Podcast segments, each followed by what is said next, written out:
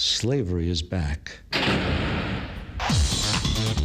Welcome to a place where private business profit from a captive labour force, yet pennies are spent on medical services to a population in which the Indigenous, the poor, and the mentally ill are overrepresented.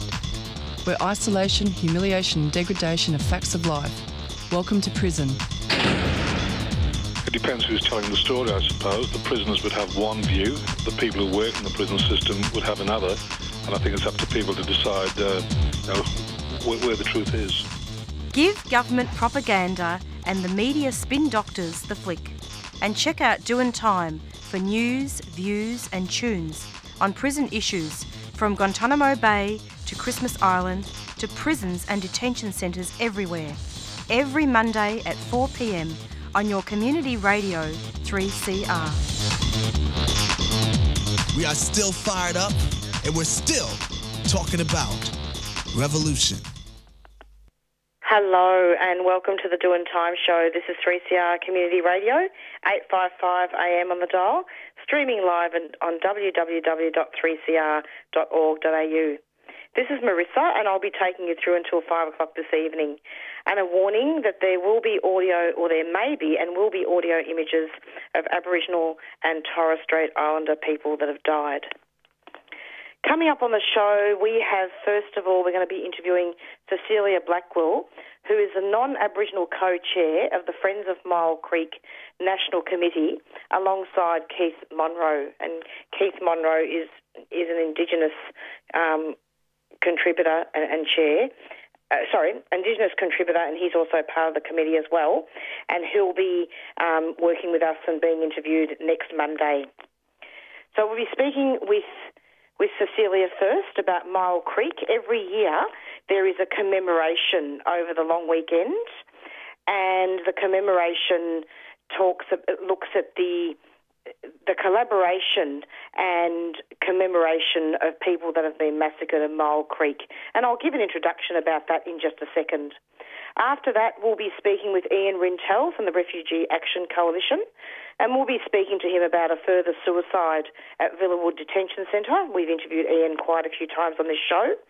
And then after that, we will speak with um, Brett Collins from Justice Action, and he's going to be talking to us about a win that's happened. And we certainly don't have a lot of wins um, in prisons at all. Each year, hundreds of people from across the country gather on the Sunday of the June long weekend to commemorate the unprovoked massacre of at least 28 Wirra Yarras women, children, and old men by a group of stockmen on Myall Creek Station in 1838. The Myall Creek Memorial on the Barradillunga Road near Bingara was erected in June 2000 by a group of Aboriginal and non-Indigenous people working together in an act of reconciliation. In 2008, the massacre site and memorial were included on the National Heritage Register and also received New South Wales State Heritage listen, listing in 2010. And we've interviewed quite a lot of people over the years. We've interviewed Arnie Nolly, who has spoken to us uh, about her her contributions in terms of working with a lot of literature that, that she has compiled in terms of Stolen Generation, and she was a speaker one year. And we've interviewed Keith, and we're going to be interviewing him again next Monday. And and now we're going to be speaking with Cecilia, and the lovely Joe has um, has organised all this for us. So pretty soon and shortly, I will have Cecilia correct me on some of the mispronunciations that I may have made about the lands of the Indigenous people. But pretty soon we will speak, be speaking with her specifically about Myall Creek. Stay tuned. You're listening to Radical Radio 3CR. The mental health system in Victoria is currently undergoing transformational reform. And for the first time, these reforms centre people with lived experience of mental health challenges in the design and delivery of the new system. So, how do we then ensure that lived experience engagement is genuine and not tokenistic? And what are some of the structural changes that need to occur to encourage people with a lived experience to want to participate? These are some of the questions we will be exploring in this year's Wellways Public Lecture on Thursday, May 26 at the Wheeler Centre. The keynote speaker is Debbie Hamilton, a systemic mental health advocate, and the evening will also include a panel discussion with lived experience and governance experts and the launch of VMIAC's Consumers Leading in Governance pilot program.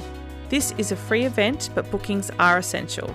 To book your ticket to the in person event or online stream, visit lecture.wellways.org and follow the links to the booking page. That's lecture.wellways.org.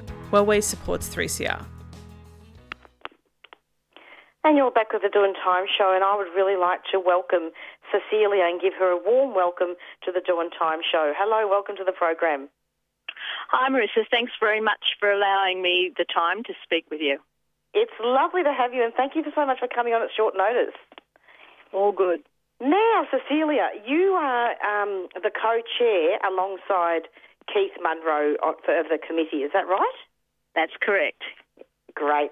Now, could would you be able to just talk about what is what happened with this this massacre for Mole Creek? It's always good, isn't it, to commemorate that every year. And each year, I actually have a special broadcast to honour the people that have been massacred and also their descendants. Yep. So I'm wondering, could you just give a little bit of background about what's what happened and what the weekend will be about? So you mean what happened back in 1838? Yes, yes, yes. Okay. So basically, there was um, uh, uh, an intentional attack made on a peaceful Aboriginal camp, mainly women, children, and several older men. The young men who were all away um, either stick picking or doing something on another property. So it was a planned attack. It was really savage. People were rounded up by men on horseback, threatened, um, ultimately moved to the stockyards and basically killed there. And following that, they tried to dispose of the evidence by burning. And I guess that's that's the horrible part of the story, and it's a part of the story that's happened in so many different places around Australia. Um, it, it's not um, that's not the unique event. What's particularly unique about the Myall Creek incident is that it was reported. It was reported to the authorities and it was investigated, and as a result, there were 12 perpetrators. Seven of those perpetrators were actually hanged in Sydney after two trials. That's basically the, the events back then. Um, it's all on the myallcreek.org website if people want to have a look at the of more detail. And what's what's happened is over the years, back in 1988, there was a 150 year memorial held that I wasn't involved in. At that stage, I wasn't in the New England area. And following that, in the late 20th century, there was a meeting that I believe was organised by a group of church people, including um, Ivan Roberts, who was a minister at the time, and Aunt Susie Blacklock, and a whole lot of other people, sorry, that I can't um, okay. name in detail. And it was decided that it was really important to, and sorry, some of the people there were actually descendants of the perpetrators and descendants of the um, the um, survivors. There were a couple of young people who survived that event. And so this was the whole reconciliation aim was to remember, to tell the truth, and to memorialise. And it went ahead from that very, very small beginning with the um, ongoing support of uh, people like, um, as I say, Aunt Susie and a whole lot of other people, some government people. But again, I wasn't around then. I don't know that early history sure. as well as some of our older members. I've only been a co-chair since last year, so I'm also fairly new to the to that role. Um, does that address what you wanted me to say? Yes, absolutely. and it's not even about what I want you to say. It's it's it's really more about, you know, just just about the massacre because it is important for, for listeners to know that there was a massacre and and oh, absolutely, isn't it? And you know, I've actually uh, interviewed a couple, uh, Professor Lyndall Ryan a couple of times. Yes. As well, and wonderful has done wonderful work. Indeed, and we've talked a lot about the digital map that has been um, produced. They've done a lot of yes. work, the researchers, haven't they? And to, to let people know that it isn't just about Mole Creek, that massacres That's were right. a widespread problem. And there were so many. Every time I meet with Aboriginal people right around the east coast, I haven't been all around Australia. Everyone says, but for all the ones that that um, Lyndall Ryan has mapped, there are so many more that have gone un, uh, have gone invisible because there were no survivors. There were no Absolutely. Reports. I think what what I find really powerful, and please let me know if if if you agree, it's more about. I saw. I think it might have been on SBS a couple of years ago now where the descendants of the perpetrators and the survivors were all together in one place during a memorial Absolutely. weekend. Absolutely. No, that that's that's a key part. That that's what I was saying. It's a key part of the reconciliation that each year we have representatives from both groups meet at and during the ceremony they acknowledge the past and and look forward to a very different future. It's very very moving. It's very special. It is very special. And so, can you tell us, give us some information? I know there's a Zoom event and there's also a non Zoom event. Talk about what date it's on, what time, where, and who the speaker sure. is. Sure. Um, so, so the it's the June long weekend. So this year we've actually got a, a, fundraiser concert on the Saturday afternoon in Bingara. All of this information is on the myallcreek.org website, and um, that concerts from 3 till 5. Then the following day from 9 a.m. down at the um, Myall Creek uh, CWA Hall, which is signposted. Um, we meet there and then we go up the hill to the um, the new stage two um, arena where we have um, a ceremony of welcome, smoking, dance, and then following that we go down to the memorial site itself and have um, more more ceremony. Yeah, and our guest speaker this year is Uncle Jimmy Miller, who is James, I think I should say, um, James Miller, who is uh, has been an academic, an Aboriginal academic, and um, curator and reporter of all these different things for many years. He was at the event in um, 1988, the 150th anniversary. I saw in the notes. I haven't had the pleasure of meeting him yet, but I'm really looking forward to that. Um, no, there's something else I thought of. Sorry, it's gone out of my head. It'll come back, hopefully. That's okay. And what land is he from? I believe he's from a, clan, a particular clan here.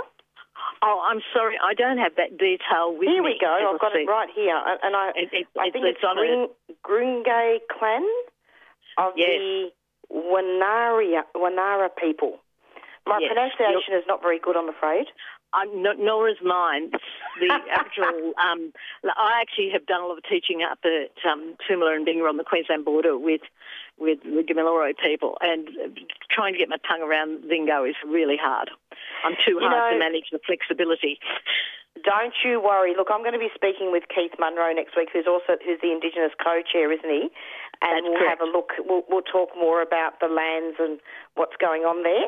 Anyway, we've Yep, we've put a lot in context today. Anyway, in my intro. But Tremendous. just for listeners, the benefit of listeners, Keith Munro is actually the grand, grandson of Uncle Lyall Munro Senior, isn't it? That's right. Yep, he surely is. So we're going to be having part two of the Myall Creek series um, on the radio show here, and he'll be speaking in a lot more detail. But it's so lovely to have you, Cecilia. Is there any other comments you wanted to make in terms of your work um, on the committee?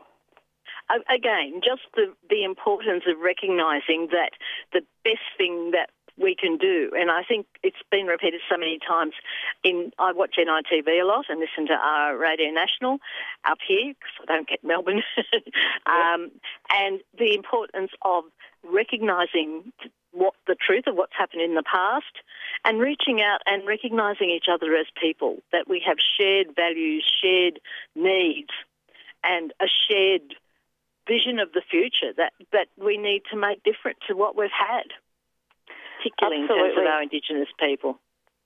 I've got And a mental also- health background as well as uh, other things. That's right. And uh, I think it's fantastic that the massacre sites um, were included on the National Heritage Register. Absolutely, it, it is really important. I've, I've, I've done a fair bit of reading about um, just generally the, the processes afterwards, and one of the books that I read was actually saying that after the um, events at Myall Creek and after the courts, there was such a white backlash that the um, government people weren't actually going to per, to um, prosecute after any of the further massacres. They weren't going to prosecute. They wouldn't. They wouldn't prosecute after there was such a white backlash in Sydney and around um, the Hunter after the court case, after they were found guilty and they were hanged. hmm That the the the, the, the, um, the documents I've read said they would not uh, risk because they were worried there'd be an insurrection, a revolution. Well, maybe there should be a revolution. Yeah, maybe. well, we've sort of got it in small doses. And following our election changes, you know, who knows what's next. What's Lots your opinion on the election? What, what's your what's what's your opinion on the election well, results? Well, I, the, the, only thing that I've really heard um, was um, sorry, Albanese's acknowledgement that he's going to recognise the Uluru Statement and um, get on with recognising in the Constitution. That was this morning, his talk this morning. That's fantastic, and I'm I'm really hoping that there's going to be a treaty as well. That there, I know in Victoria there's a lot of work being happening um, in terms of having a treaty, and I'm hoping that the federal government makes a commitment to treaty. He, in the bit of the talk that I heard, I didn't I didn't hear him mention the treaty, but I, but I agree. I mean, we're the only nation in the world that hasn't had a treaty with its its original owners. It's most embarrassing, really. It is really embarrassing. How embarrassing. Okay, well, this is no this worries. is great. Um, so, just can you just tell us the website again of where yep. people can have a look if they Creek, want to have a go on myallcreek.org. That's it. You'll bring it up, and so it's got the story, it's got the events, it's got the opportunity for membership. So we have paid membership of the organisation, the Myall Creek and we have, um, you know, paying contributions for people who can afford to join and pay a fee, an annual fee. Great. Okay, so have a look at that website um, and see if people can rock up to to commemorate um, the, massacre, the massacre, the Myall Creek massacre on country, and it's on the Sunday of the June long the weekend. 12th, 12th of June. The 12th of June, and there will be directions. Um, for that. Yep, and then absolutely. you've got morning tea and lunch and the smoking the smoking ceremony Absolutely. There. I believe Correct. it starts at 9 a.m., doesn't it, on Sunday? Yes, that's right. Lovely. I hear it's Myall Creek Hall Reserve, Creek yes, Road, Mile right. Creek. Is that right? That's it. Yeah, and it is signposted. Like um, Shire, with thanks to Shire Council, our local council of that area, the place. So okay. Hard to miss. Wonderful. And, well, thank you, thank you so much. You dropped out there no for a minute. We're just about finished. I, I did warn you that. no, no, no. It's all Thanks good. Thanks very much. You are amazing. Thank you so much, Cecilia. I enjoyed your company, and we'll talk soon. You you have a good day. Bye. Take care. Bye bye. Thank you, listeners. You're listening to 3CR Community Radio 855 AM on digital and online. 3CR Radical Radio. The Black Lives Matter movement is not going away here or overseas. It gives me hope seeing the numbers of people that turn out to these Invasion Day demonstrations in Melbourne. It gives me the understanding that we will win, folks. We will succeed.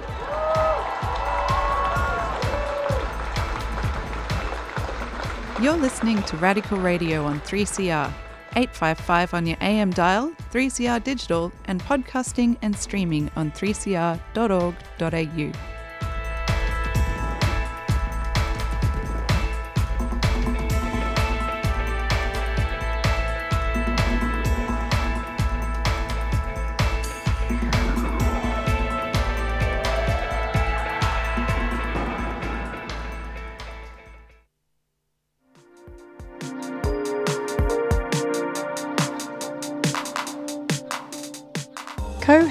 is a not for profit community health organisation providing health and support services in Melbourne.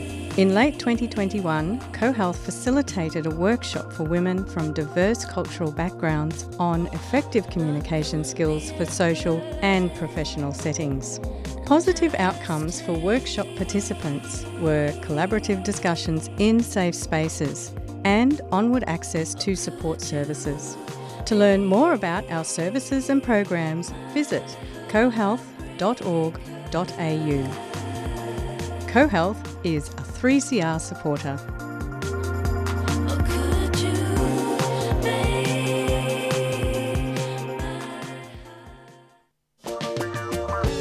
Get ready to add your support during our annual radiothon and help keep communities strong. 3CR Radiothon Fundraiser, June 2022. To donate, call 03 9419 8377 or donate online at 3cr.org.au. 3CR Radiothon 2022. Keep communities strong.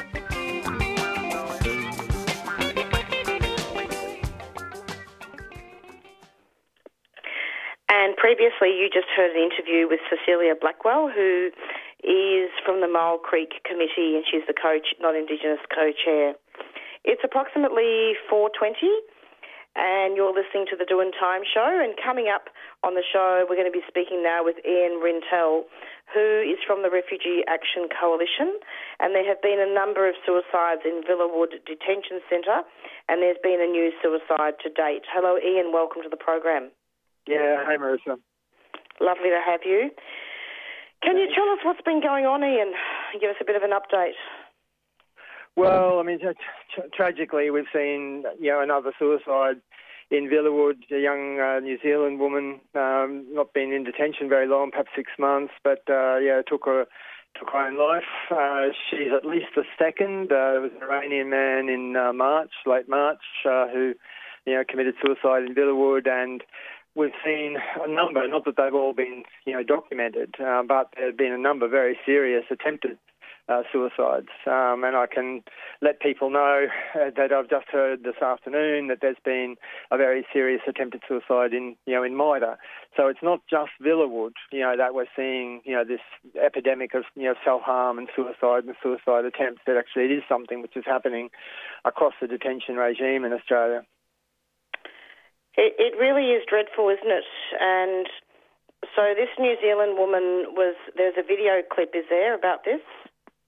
Uh, yes, there's a number of there's a, there are a number of clips um, that um, not that they show you know the, the, the mm. you know the woman, but the same the same.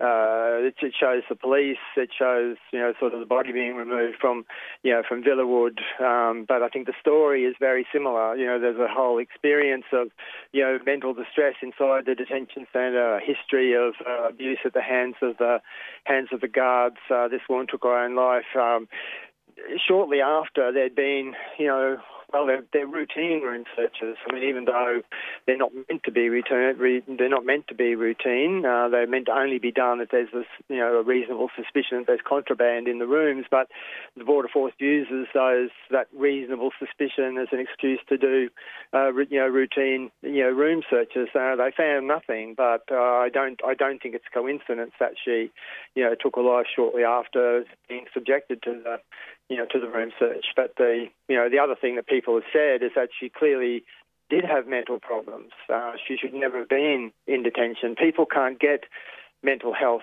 in detention. It's the tension which you know creates the mental distress on any, anything else that they may have already been you know, been suffering. But um, you know, people had remonstrated with guards, with border force, you know, independently of, of this woman saying she shouldn't be here. She needs help. Um, she so obviously needed help, um, and uh, but um, you know, she, she's taken her own life. Absolutely, and and in fact, you you mentioned also there was a, a an attempted suicide at MITA, MITA as well.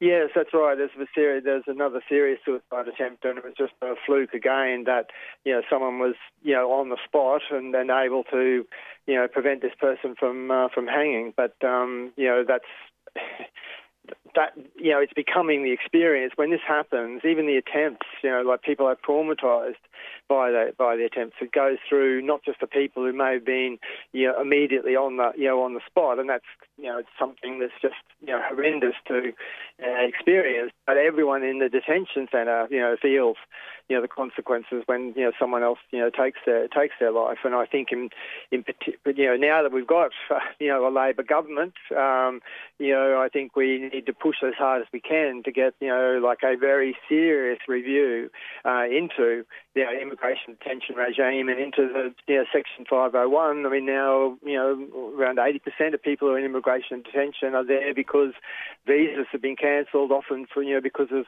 relatively trivial offences. People have you know they've been convicted, they've done the time, they should be released into the community. It is, a, it is just a complete breach of natural justice, anything that resembles justice, that the Immigration Act can be used to punish people uh, in, in, you know, in a greater way, in greater measure than, uh, the, uh, than the, the criminal justice system. Yeah, at least in prison you serve your time and you get out.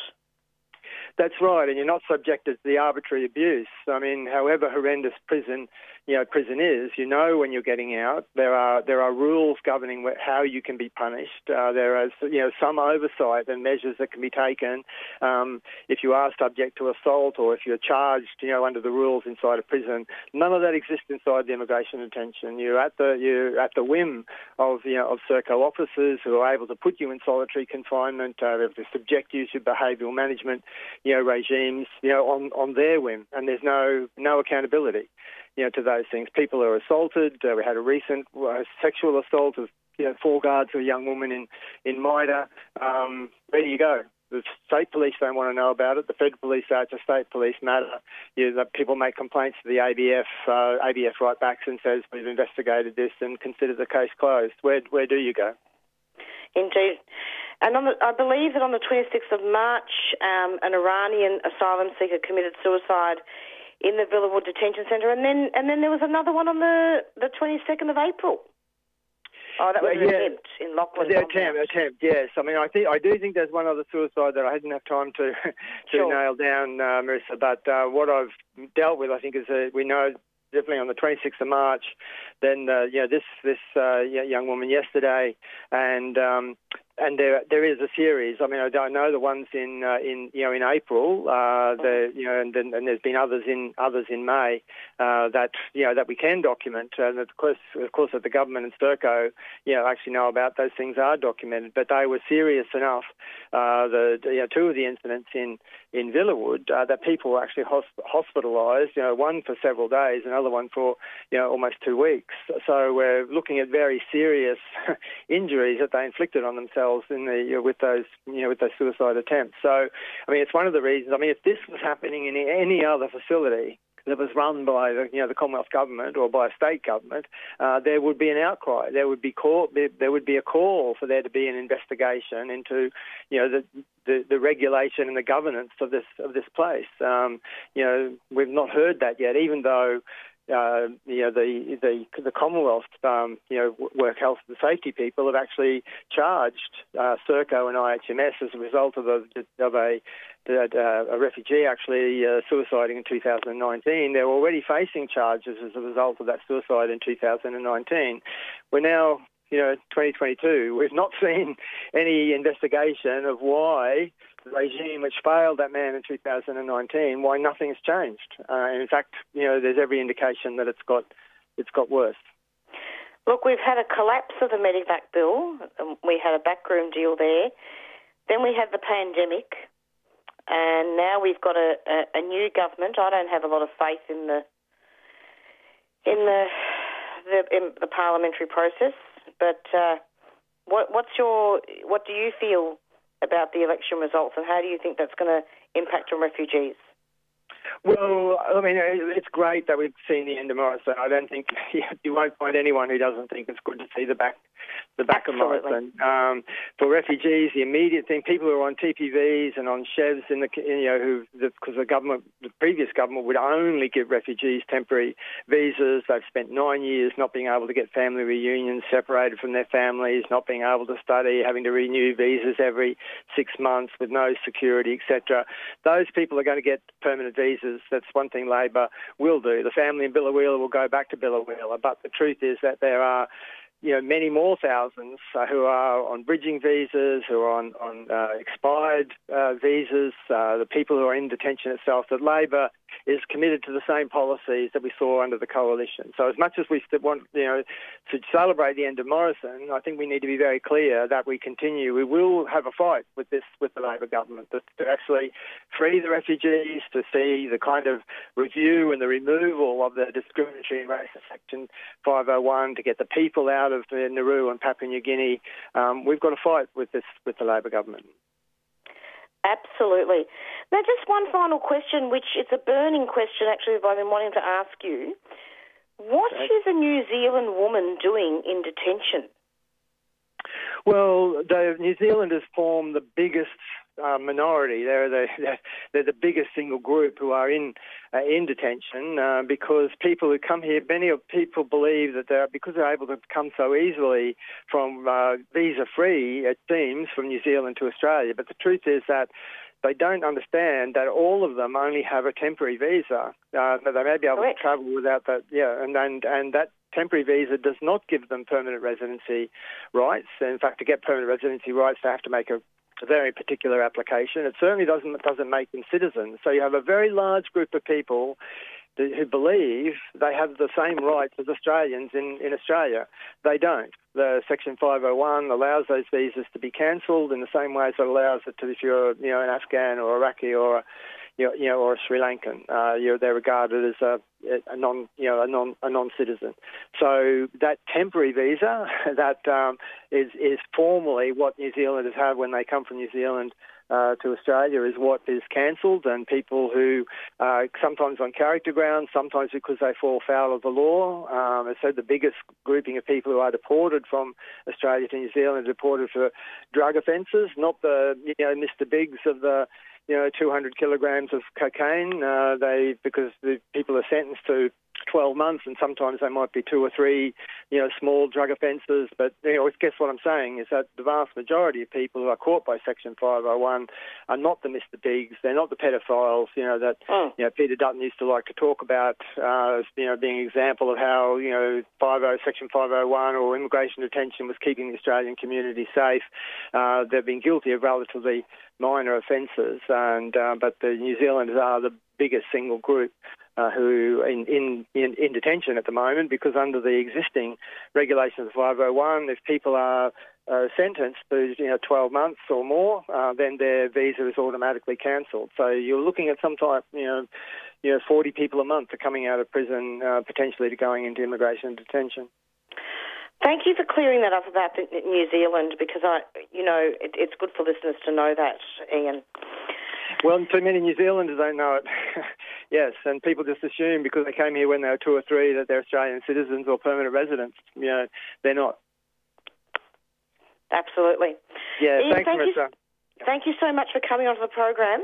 Um, before you go, yep. um, just wanted to, to just clarify to listeners that we weren't just talking about, um, you know, asylum seekers and refugees here. It was, it was also another another group, wasn't it?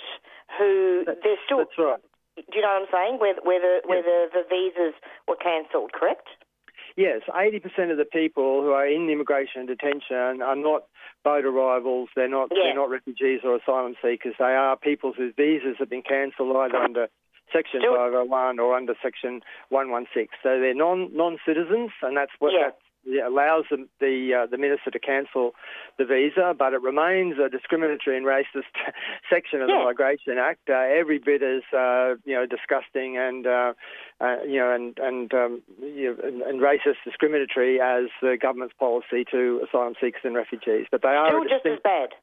Yeah, it's still as bad and a distinct, you know, grouping of uh, grouping of people, which also, I have to say, catches also asylum seekers and refugees. Their visas are being cancelled uh, as you know as well. But um, you know the but you know 501 is a, a particular section. People need to become more aware of it because, as I said, we've got 80% of the people in immigration detention now are caught by the section 501.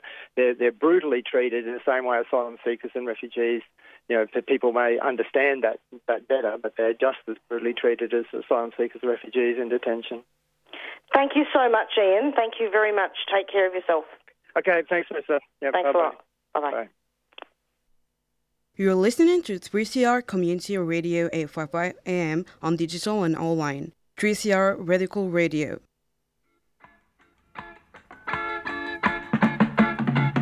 you have a few children's picture books or footy boots that your kids have outgrown but want to find them a loving home? Well, drop them in at 3CR and put them in the Books and Boots bin.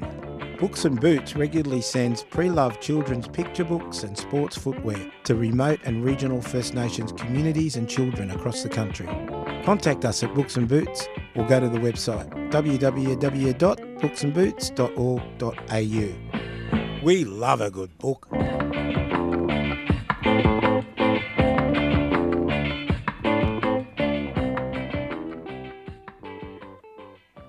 Back with the Doing Time show. And we have Brett Collins from Justice Action coming up. And apparently there's been a win in SA, in South Australia. Hello, Brett. Welcome to the program. Yes, hello, Marissa. Certainly has been a battle down in South Australia. Talk to me. What's what's happening? Well, look, the, the newspaper, the only newspaper that gets out to people in detention, which is called Just Us, it's um, we printed 50,000 copies, and, and every commissioner except South Australia actually was engaged in it, accepted the paper, and um, and so we printed and, and sent out, distributed to uh, all other states and territories, uh, one per prisoner. So in Victoria, every prisoner should have had a, copy of the newspaper, um, and even the Victorian Commissioner, um, she actually made a, a, statement in the in the newspaper. So it was uh, quite important that the newspaper itself actually get properly distributed. The intention is that it allows uh, everyone in detention to actually read what the political parties say to them, deliberately prepared so that um, you know the Greens, the uh, Liberal Party, Labor Party, all the parties, the whole I think about eight or ten of them, um, all contribute to the paper to say why people in detention, in prisons, whether in locked hospitals, wherever they are, and why they should vote for their party.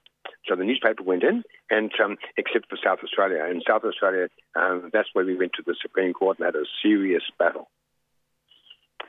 Absolutely. So, so what you what what does that mean in practice? And that means that prisoners in New South Wales only, right, can receive newspapers. Well, prisons in New South Wales, but also Victoria, um, Queensland, uh, Western Australia, Northern so how Territory, does it happen? Tasmania. How, how does that work? Well, look, the newspaper's been um, has been running since about 2004. So every federal election and some state elections too, we've prepared uh, a newspaper where um, all the political parties have been asked, now, why should a person in detention, a prisoner or somebody in a locked hospital, why should they vote for you? And then we've thrown up a theme, and the theme for this particular paper, paper is access to law. So, as access to law, what, what does the um, Liberal Party say about access to law for people in prison? And so we, we responded, got responses from all the political parties, and also we got statements from the prison commissioners as well. So what we're trying to do is make sure that the newspaper itself is actually covered by the constitutional entitlement to be informed. And then that gives the basis for the, the newspaper to actually enter every prison, you know, even if the commissioners don't particularly want to have it. Right? So, so there's um, quite a long um, series of, of, legal battles.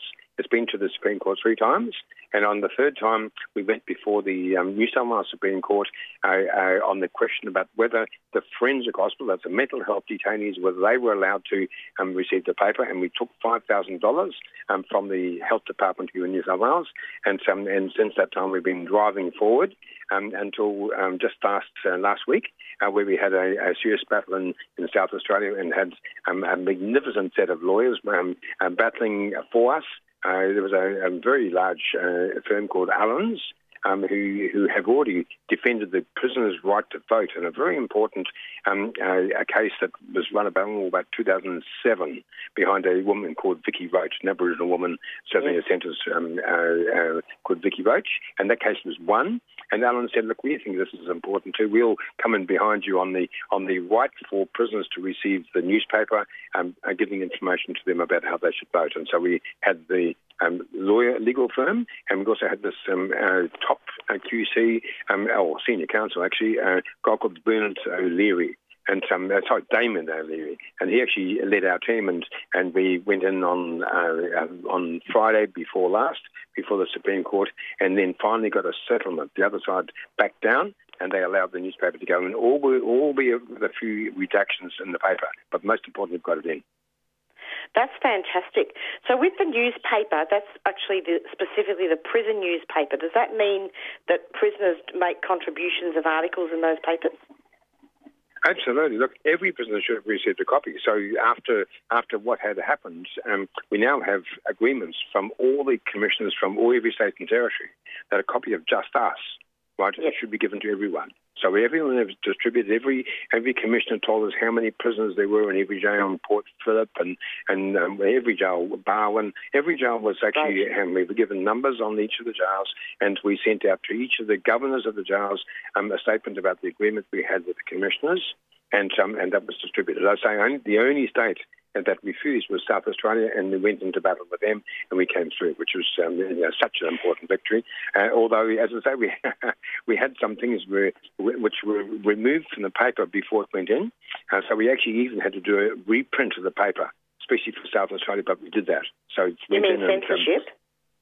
uh, well, absolutely, it was censorship. It was pretty outrageous, actually. I mean, I mean, when you realise what they took out, we had um, on page two there was uh, a, an advertisement there from an organisation called Justice Reform Initiative, which is um, uh, like such a significant organisation. They have um, as yeah, yeah, well, it's um, uh, they have two um, uh, governors general, former governors general, um, Quentin Bryce and and um, a former uh, High Court judge um, William Deane. Right, two, I mean, fair dinkum. Um, and they came in behind this, um, their motto, which is the motto that says, jailing is failing. jailing is failing. Oh, and they took it um, out? and, and they took it out. They said, well, they said, um, they said, well, listen to this one. Um, this is from the this is from the uh, commissioner himself, uh, David Brown. He said, in my opinion, the document contains provocative and inflammatory material that may inflame or incite unrest amongst prisoners or otherwise could inspire conflict.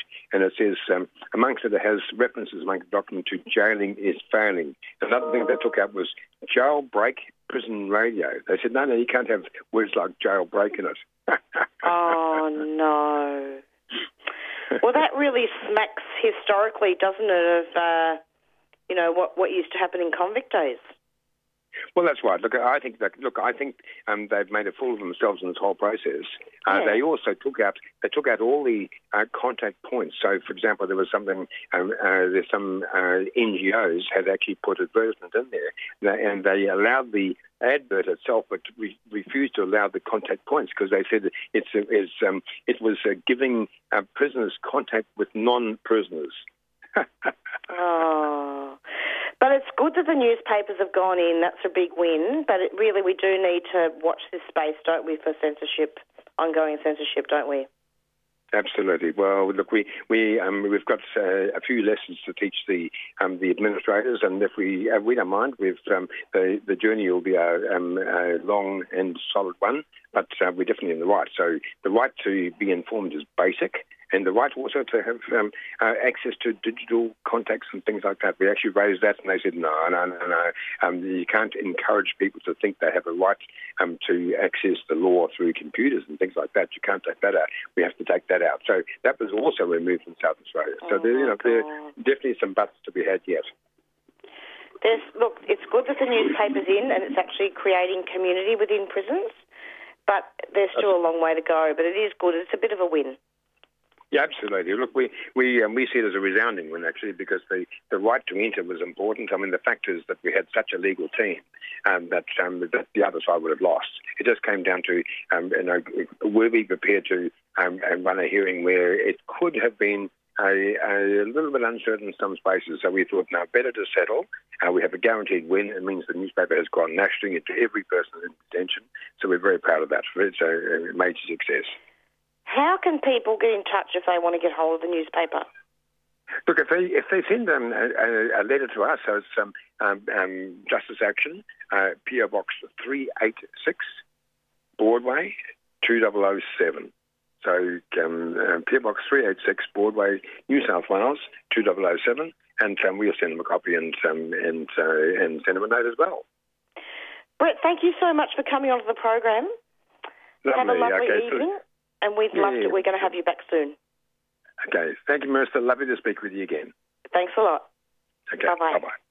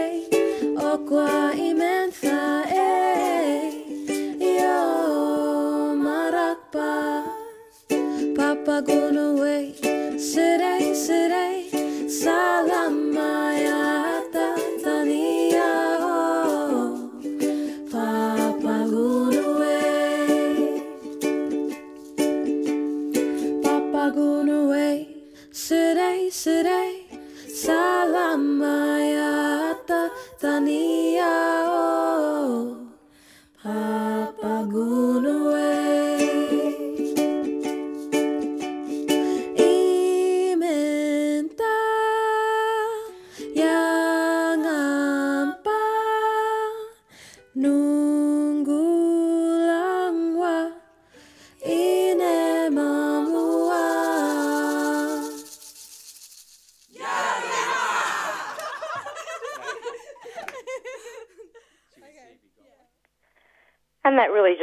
me a big lift. Um, what a beautiful song. And you're back with the Doing Time show. We're nearing the end of our show, but I wanted to make a very important announcement. Radiothon is coming up at 3CR. And basically, we need um, funds to keep our station on air for the coming 12 months. And this year's theme is Keep Community Strong. And the radiothon will be will be happening um, this month, and I believe it starts um, next week. I think, and basically, I'm preparing for our show, um, which will be the Doing Time show. Will actually be um, on the 13th of June over the long weekend, and our target is $850. Now, there's been a lot, you know, a lot of lot of um, things going on. We've had a lot of natural disasters. We've had the floods. We've had the fires. Over the last couple of years, we've had the pandemic, and it's been a real challenge to do all radio shows, obviously. And during lockdowns, there was a lot of remote programming, and still is, I think. And now it's it's going to 2022, and the Doing Time show is still going strong. Being quite under resourced um, as well in terms of financial support um, for the radio for the for the show. Last year we did not meet our target. We only got up to 740. Now normally this show always meets its target. But I think last year, 2021, I think the pandemic really took its toll. And, and indeed, you know, a lot of the communities that I that I interview, you know, we've got your our Indigenous communities, we've got obviously um, prison communities as well, where really there's not much money. So I'm wondering if people can start thinking about donating now. It is tax deduct- deductible, no matter how small your donation is. Um, please donate to the Doing Time Show. We really need the funds. Nine four one nine eight three double seven. And I'm wondering if you could just look at that, look at that, and, and dig deep and see what can be done. Um, we are having, a, as I said, our show on the 13th of June. And please donate to all shows at 3CR. We really do need that, and we do need to keep communities strong.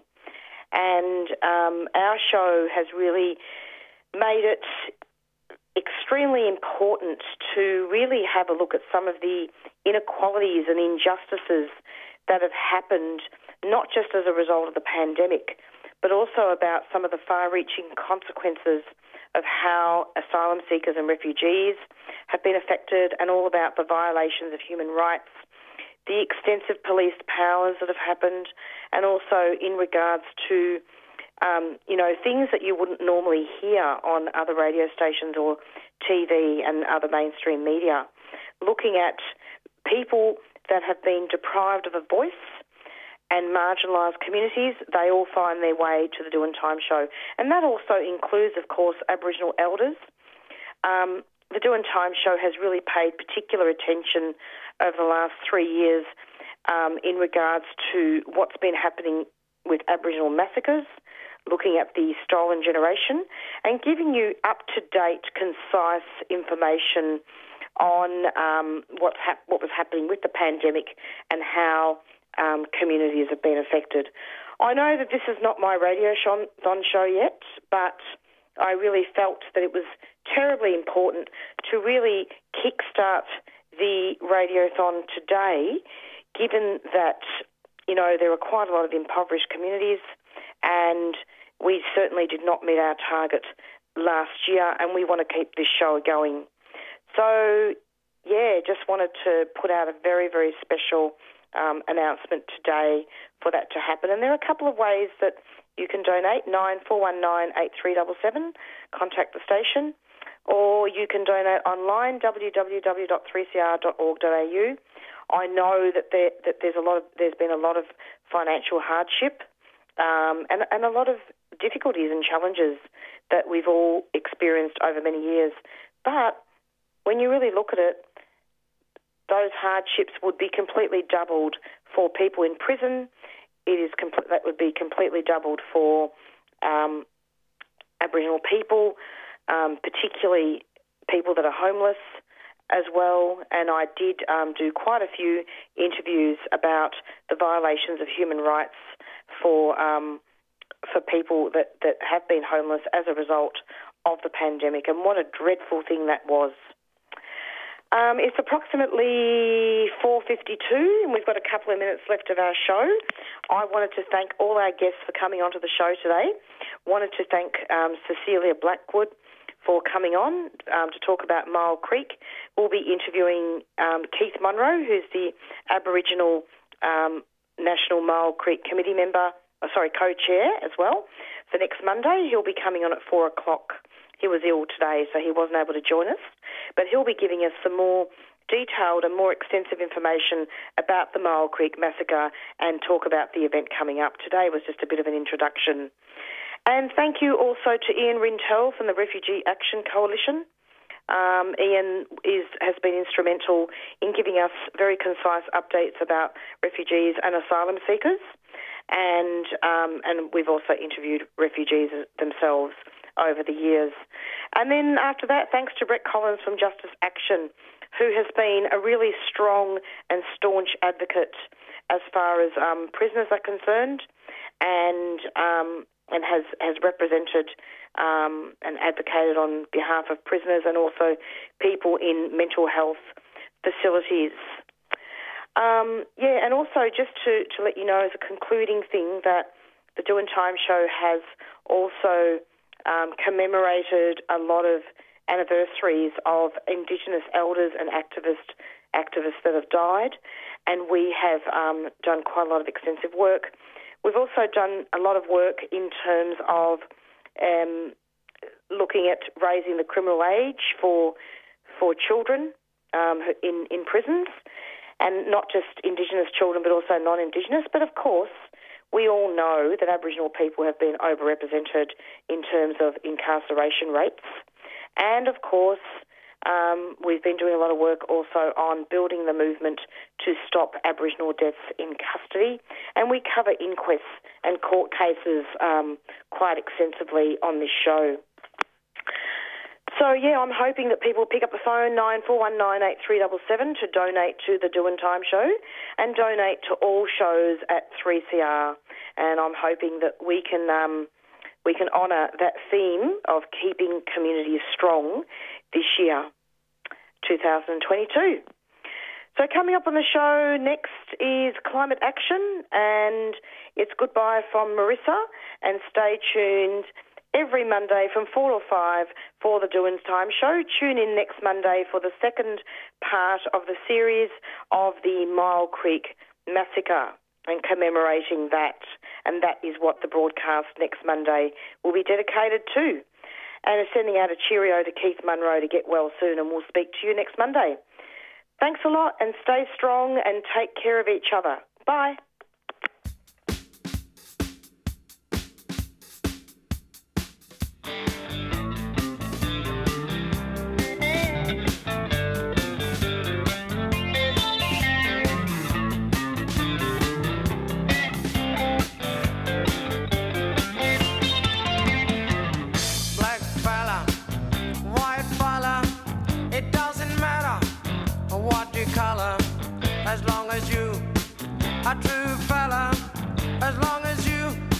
a real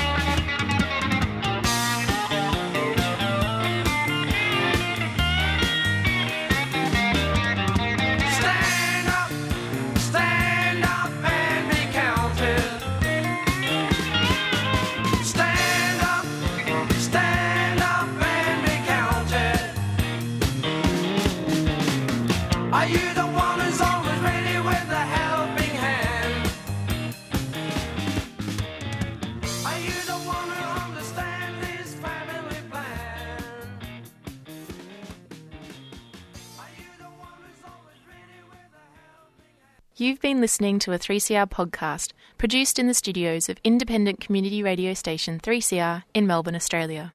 For more information, go to allthews.3cr.org.au.